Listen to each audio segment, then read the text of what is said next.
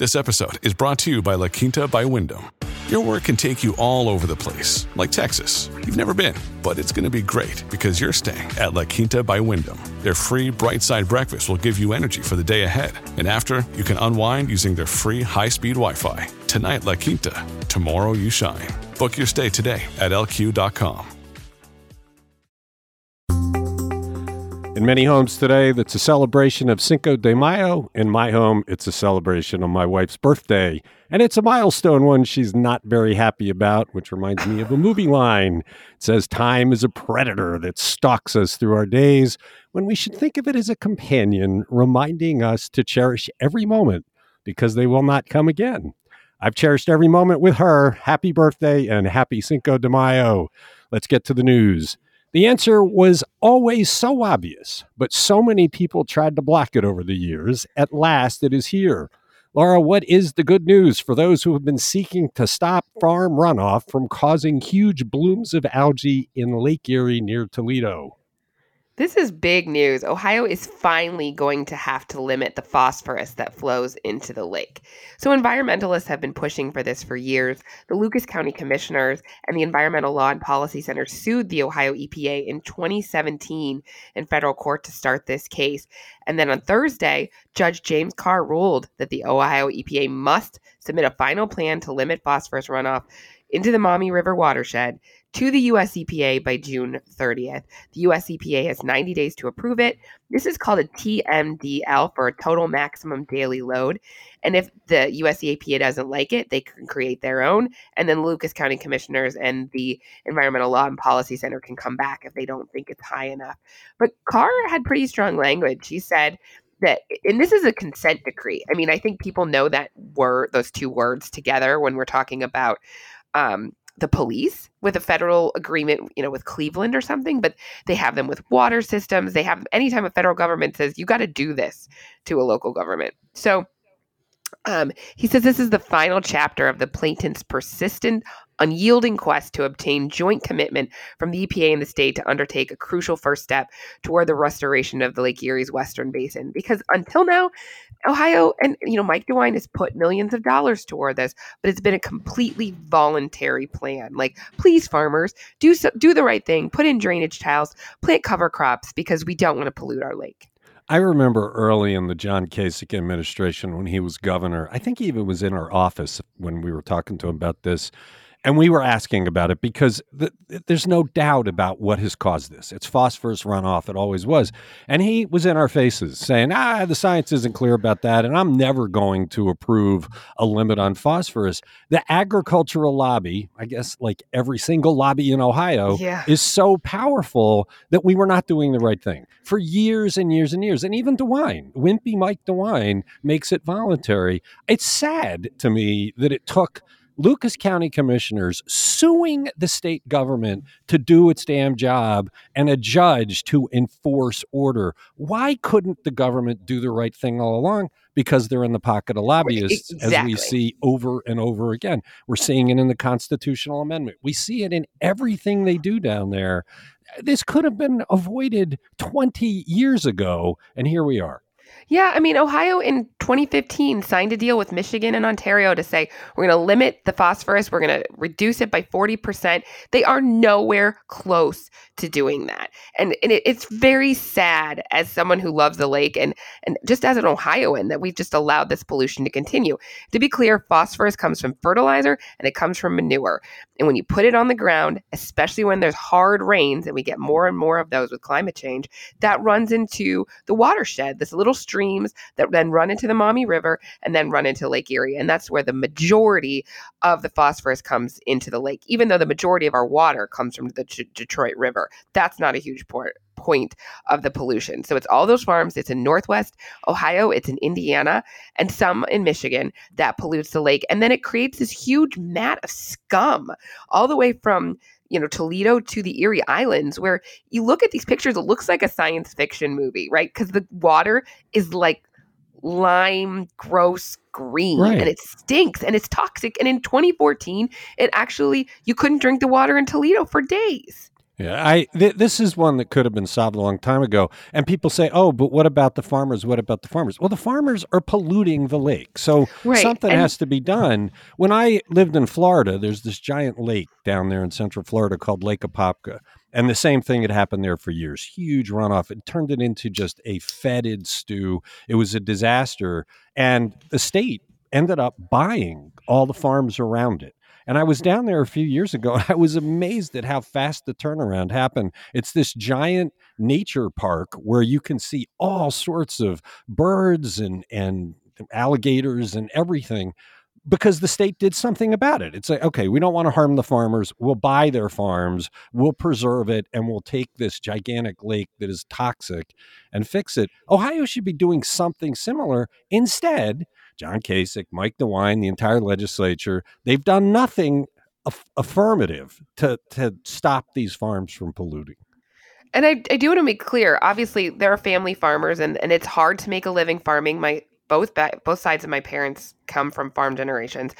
But there's a lot of massive confined feeding operations that we're talking about too, where they just have piles of animal manure that just gets spread on ground, sometimes frozen, and doesn't do anything. They just have to get rid of all the poop from like hundreds of animals that they have co- cooped up, you know, for for food sources. So when you think farmers and you know it's very americana right like nobody wants to hurt the farmers these are corporations Right. It's the agricultural lobby. What's going to be sad is if the DeWine administration, instead of doing what the judge says, if they appeal it, um, which they could, they could go to a federal appeals court. Who knows? You're listening to Today in Ohio. The young upstart beat the veterans supported by the establishment. No, we're not in a time warp talking about Justin Bibb's defeat of Kevin Kelley in the Cleveland's mayor's race in 2021. We are talking about Akron. Lisa, who won, who lost, and what to make of it all? I think it's wonderful. I think we're finally seeing an on ramp for younger, more diverse people in areas of leadership. So, first term Akron City Councilman and attorney Shammas Malik, I believe that's how it's pronounced, is the presumptive winner in a seven way mayoral race in Akron. He had an early lead and he never gave it up the entire night. Um, he got 43.2% of the vote. Far behind him with a 17 point deficit was uh, Deputy Mayor of Intergov- Intergovernmental Affairs, Marco Sommerville, a longtime Akron Politico. Number three was Akron Councilwoman Tara Mosley with 17.5% of the vote. So Malik is the first person of color to lead Akron's 190,000 residents in its 200 year history.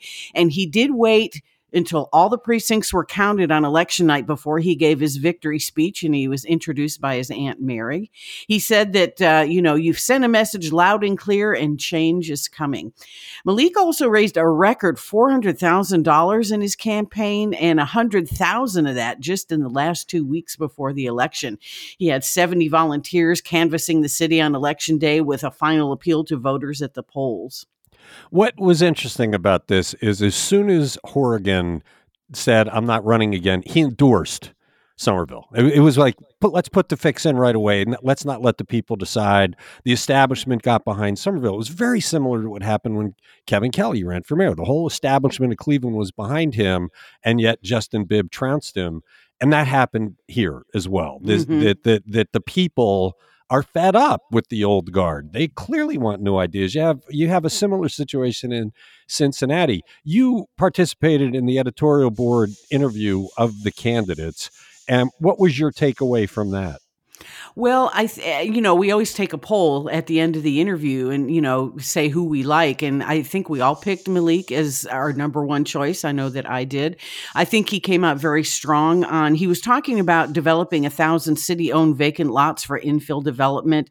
He was, he was really, uh, he actually brought it to the, for the subject about the Akron Police Department, which is crumbling. And, you know, they're talking about either renovating and replacing. And he says, I think we need to replace it.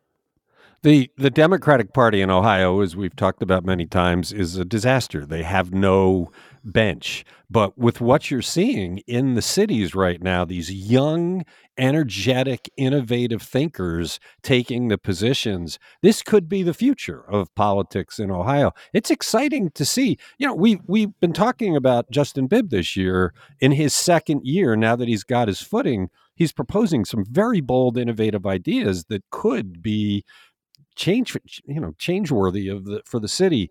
Are we going to see the same thing in Akron in a year? Are we going to see the same thing in Cincinnati?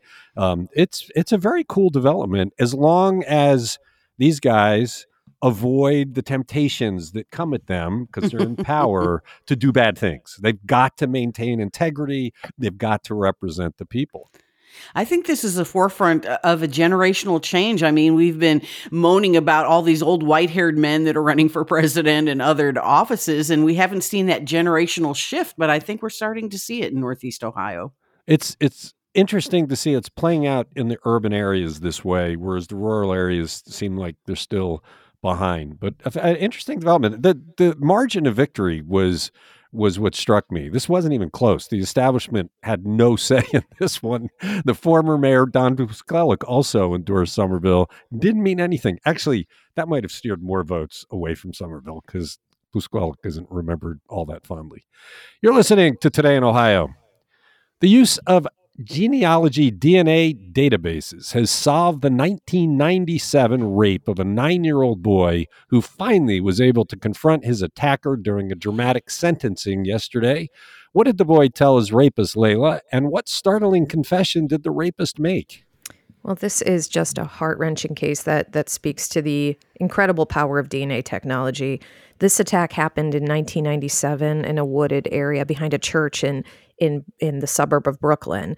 And the boy, who was nine years old at the time, went to the church with his father. And while his father was tending to some business inside the church, the boy had gone outside to play on a wooded playground where he encountered a man who we now know was Dennis Gribble walking through the woods.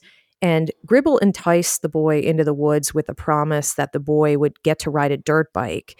And in the woods, he raped the boy and threatened to kill him if he told anyone. But the boy ran back to the church. He immediately told his father. And unfortunately, the case ran cold because the rapist DNA did not match anyone in, in the database at the time.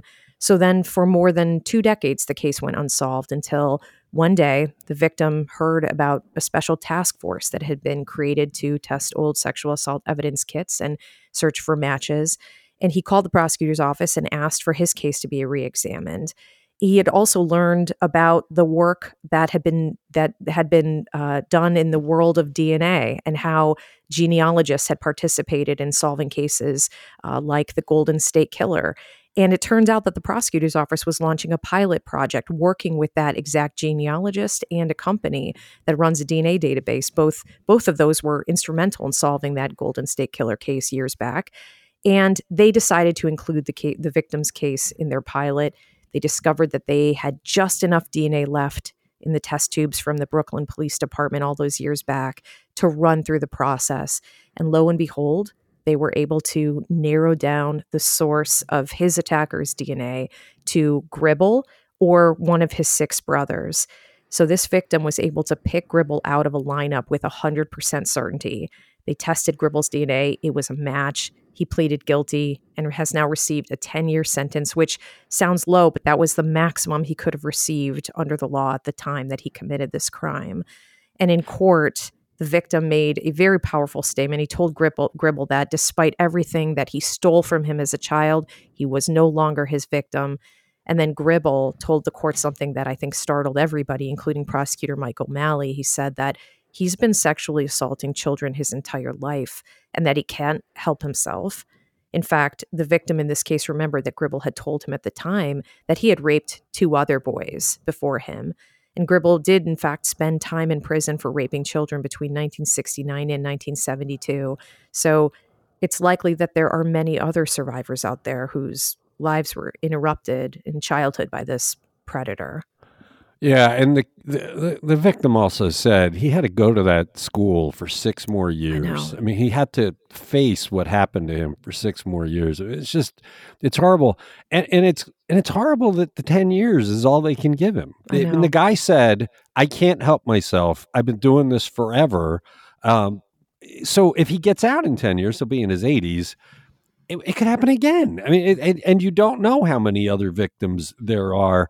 I'm hoping the publicity about this brings them out. I understand CBS Sunday Morning was in to cover this case, so this will get some national attention as well, maybe. Uh, and hopefully there'll be more victims so that this guy never gets out again. This was. Yeah crushing. But you know, the victim, you got to give real credit to the victim. Absolutely, he, he, wouldn't let it go. He just, you know, he, he's hey, try this, try this, try this. This guy has haunted me. Let's right. get him. Such and, such courageous. Uh, so, I mean, really, this he's a, a young man who's 35 years old now, has a family of his own, and clearly he. Uh, I mean, he he did such a courageous thing that that will put this guy behind bars for at least a decade, and hopefully others will find the courage too, and um, keep keep the guy behind bars for longer. It's a heck of a story by Cory Shaffer. It's on cleveland.com, and you're listening to Today in Ohio. Secretary of State Frank LaRose is trying to take away the majority rule from Ohio residents, but now someone is taking something from him. Why did LaRose's wife summon police to their house, Laura? Because his car was stolen right out of his garage. The door might have been inadvertently left open, but his wife called the police in Upper Arlington, where they live, that's a suburb of Columbus, at 4:18 a.m. on April 26 to say that multiple people had entered their garage. He drives a 2018 Chevy Equinox. And apparently, they found it parked around the corner, the police did. An American Express card was missing. The car contained quote unquote campaign supplies, including keys and a state ID badge. So the report didn't say whether those were recovered or not, but you wonder if it was just like a lark and they had no idea whose car they were stolen. And then when they saw it, we're like, oh God, this is going to be like prosecuted to the full extent of the law. Maybe we just leave this car here. Except they took the credit card. Who leaves a credit card in their car? I mean, that just seems like it's pretty irresponsible to me. This well, I, guy... I, mean, the keys and the state ID badge is also problematic, right? Like, what's in that office? This is the guy we count on to safeguard our elections, and he's leaving his credit card in his car. Hmm, that's a red flag. You're listening to Today in Ohio. Joe Biden thought he was making it easier for Americans to fight climate change through the use of solar panels, but even fellow Democrat Sherrod Brown voted against him on this one. What did the U.S. Senate do with Biden's solar panel initiative, Lisa? Uh, Sherrod Brown and his Republican colleague J.D. Vance voted to overturn Biden's suspension of tariffs on Chinese solar panels and components. It did pass the Senate on a 56 to 41 vote. Vance said if we're going to have clean energy economy, it should be made in the U.S. and not China. But then he said actions by Biden on subsidies and regulations for solar help build the clean energy economy in China. Brown, in a Senate floor speech, said it's a simple choice. You stand with American workers or you stand with China and continue to lose our industrial base. So the House also voted to pass uh, a similar legislation, 212 to 202, with 12 Democrats joining most Republicans on this. But it may be for naught because the White House says that Biden will veto the joint resolution. He says more time is needed to boost domestic production, and this two year tariff suspension is a temporary bridge to satisfy, satisfy demand for solar. But without a two thirds majority in the House and Senate, they can't override a Biden veto on this. But this is one where Biden maybe shouldn't veto it. I mean, he, he had a good motive. We have to have enough solar panels in this country to stop climate change. But the Congress is saying, oh, we don't disagree. We just want them made here mm-hmm. instead of giving China a break. So, what Biden might want to do is provide the subsidies needed to get more made in America. Because uh, clearly, people on both sides uh, don't want to help China. China is not a friend of America these days. Be interesting to see if Biden stands his ground or acquiesces. I think it would be interesting, you know, because Vance said he called out, you know, subsidies that, you know, we have given, you know, that allowed it to happen in China. So I wonder if he would vote for solar and renewable subsidies. Well, you would hope so because we need to get there. Clearly, we're we're suffering the results of climate change. Anybody with an allergy can speak to that this year because the season has been twice as long. Uh, interesting case where where Sherrod Brown breaks with the leader of his party. I wonder, is he running for reelection? Hmm. You're listening to Today in Ohio. Do we have a case of bona fide voter fraud right here in Cuyahoga County? Leila, we know how rare it is. What are the allegations here? It appears that Donald Trump might have been right. Voter fraud is a problem, just, just not in the way he thought. but um, in this case, 56 year old attorney James Saunders has been indicted on two counts of illegal voting. He's accused of voting in both Cuyahoga County and Broward County, Florida, in the 2020 president, presidential and 2022 general elections. Records show that he is registered to vote at both his Shaker Boulevard home and a condo in Pompano Beach. And the Federal Elections Commission records show Saunders has made several small donations to the campaigns of former President Donald Trump and organizations that support Republican candidates for office. So, ironically, Trump claimed that Joe Biden was the beneficiary of widespread voter fraud, but if this guy gets found guilty of voter fraud, it'll actually cost Trump a vote. so, how how you like them apples? well, I don't think we're finished with this story. I was talking to Cory Shaffer, our court reporter, and he's looking at some of the other cases that were forwarded to Cuyahoga County for consideration. So I'm not going to give anything away, Ooh, but there might be another juicy. story coming. Very good. It's today in Ohio. Laura, you previewed this Thursday. Let's come back to it. How big is the national debt? And more importantly, can you put that number into perspective? It's really big. It's $31.4 trillion. And and I was wrong yesterday when I talked about this. It's not seventy thousand some per person. It's ninety five thousand dollars per person. That is a whole lot more than the average American salary. And if we're just talking taxpayers, it's about two hundred and forty seven thousand seven hundred dollars for every taxpayer in the country. So you you know you everybody could buy every taxpayer could buy themselves a pretty nice house with what the national debt is up. If every person working in Ohio worked minimum wage for forty hours a week, we could repay the national debt in 278 years. Wow. It's just mind blowing, right? Yeah. What What are some of the other things that Zachary put into his story about this? That it, um, it would take uh, $280 billion to solve world hunger by 2030. So this debt would solve it 112 times. Ad- adjusted for inflation, the national debt could pay for almost eight World War IIs based on U.S. war spending. And when you think about how much you know we spent on World War II, it's it's massive.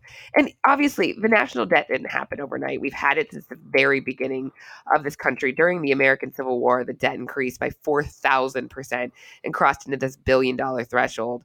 But the two biggest debt increasers is have been Barack Obama, oh, Barack Obama and Donald Trump in response to the Great Recession and COVID nineteen. So we've really just ramped it up in the last ten, you know, twenty years. At some point, the house of cards has to collapse, right? I mean, at some point, you can't borrow anymore, and you your your credit rating is a disaster. If you if you kept running up debt year after year after year on home renovation projects, eventually you couldn't pay it back, and you'd lose it all. Well, I think that's the argument, right? That's why we're finally talking about it. And the Republicans have tried to take a stand and saying, we don't want to add any more to this debt. No one's talking about really repaying it, but they're just talking about the debt limit and, and the deficit that we spend every year. Every year we make this bigger and bigger and bigger.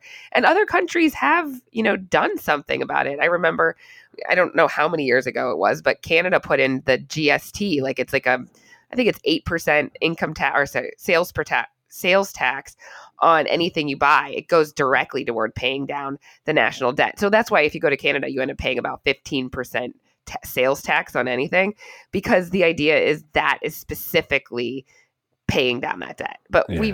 But there's no appetite for tax increases in this country. I don't see that no, happening. No. All right, you're listening to Today in Ohio.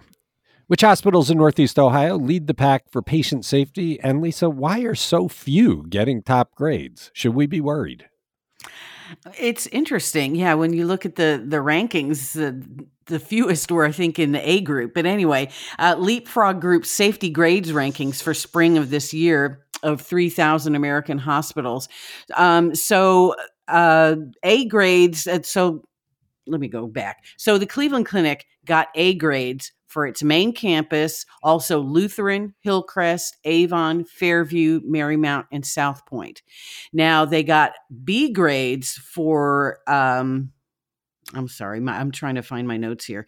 Anyway, so we'll move on to UH. So UH got A grades for Ahuja, Geauga, Portage, and Parma campuses. And then their main campus and St. John got B grades, but a whole lot of C grades. So when you look at all of the hospitals that were ranked, only 29% got A grades. The biggest got C grades at 39%.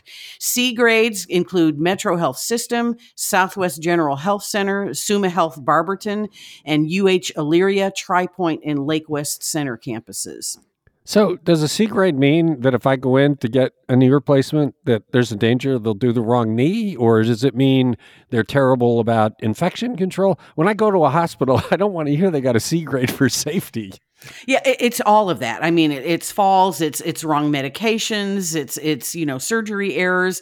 But Cleveland Clinic says they estimate they saved 500 lives with a sepsis team that goes to detect and treat infections that can result in organ and tissue failure. Now, Metro Health uh, CEO Airica Steed, who's only been on the job a couple of months, said she's created an institute of patient centered excellence to oversee quality and safety issues, hopefully to bump up their C grade. The next next ranking. Yeah, I, that's distressing. The, the, we have three major hospital systems in Northeast Ohio UH, Cleveland Clinic, and Metro Health. The fact that one of them gets a C is pretty distressing because that just doesn't seem okay. Look, when you put your, your life into the hands of a hospital system, you're as vulnerable as you get. I don't want to be with a C. Do you? it's, no. It's frightening stuff. And All Ohio, right. oh no, I was just going to say overall, and when you look at it by state, Ohio came in number 26. Surprisingly, New Jersey was the number one if, for patient safety. That's not surprising. I'm from New Jersey. We care about safety in New Jersey. You're listening to Today in Ohio. We talked this week about Mike DeWine's plan to upgrade dozens of highway rest areas in Ohio, and now we have the list of Ohio themed music that will play at them. Leila, how about sharing with us some of these tunes? Uh, well, first of all, a big thank you to reporter Jeremy Pelzer, who gave me a second chance to enjoy this story about highway rest stops. I hope we can keep finding ways to write about this. Maybe we can take our kids on the storybook trail and record their reactions to it or something. but yeah, Jeremy published the full playlist of, of so called Ohio themed songs that are going to be played at the dozens of renovated rest stops in Ohio. And in some cases, the Ohio connection is obvious, but in other cases, mm, not so much.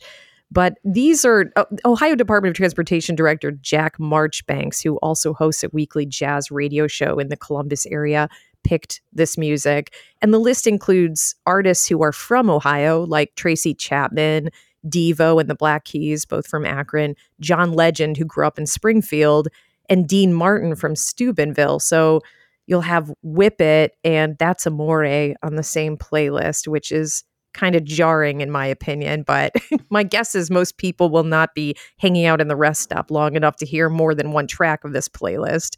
Much to the the governor's chagrin, I'm sure.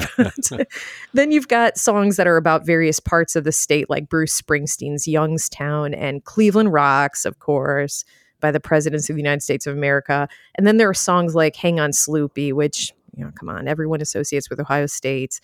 So you've got those cliches. Uh, what else but would not, you like to know? not on the list are the Pretenders, My City Was Gone, and Neil Young's Ohio.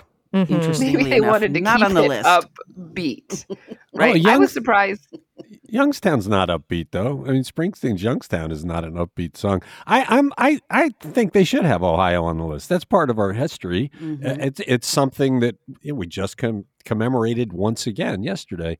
Uh, I'm I'm a little bit surprised, Lisa, that they left that off. Mm-hmm. I'm surprised they don't have the song "Ohio" by Saving Jane, which is my favorite Ohio too. And also but. the Outlaws' "Girl from Ohio," which is kind of an obscure song, but still. Huh. Yeah. So a lot of things I think have been left off the list. But I did like that they have Road Outside Columbus, Ohio by OAR, which is like the soundtrack of, or, you know, OAR was like a soundtrack in college for me. So that's nice. But of all the tunes Dean Martin sang, really, do we have to have Amore. I mean, that, it would have been nice to get something a little less schmaltzy. Oh no, some I mean, hanging Cleveland fruit. Rocks is on this list if you want to go small. but I, I do want to push back on all this, you know, rest stop hate. I mean, come on. you know, Laura and Leila might want to just, you know, stop and go, but there are people who eat lunch there. Their their kids have too much energy, so they let them run around. I mean, I spend about two hours at a rest stop because I usually stop to eat or whatever and consult my map. So, I mean, not everyone just, you know, just hours. stays and You're going to hear the entire playlist because there's 33 songs. On hear it- yeah, you'll probably hear it a couple times. You know, Well- so- Leila, I think you should sing at least one of them. There's there's Lisa showing some amore for the rest areas. Right. We'll leave it there. It's today in Ohio for a Friday. Thank you, Lisa. Thank you, Leila. Thank you, Laura. Thank you for listening to the podcast. Come on back Monday. We'll be talking about the news.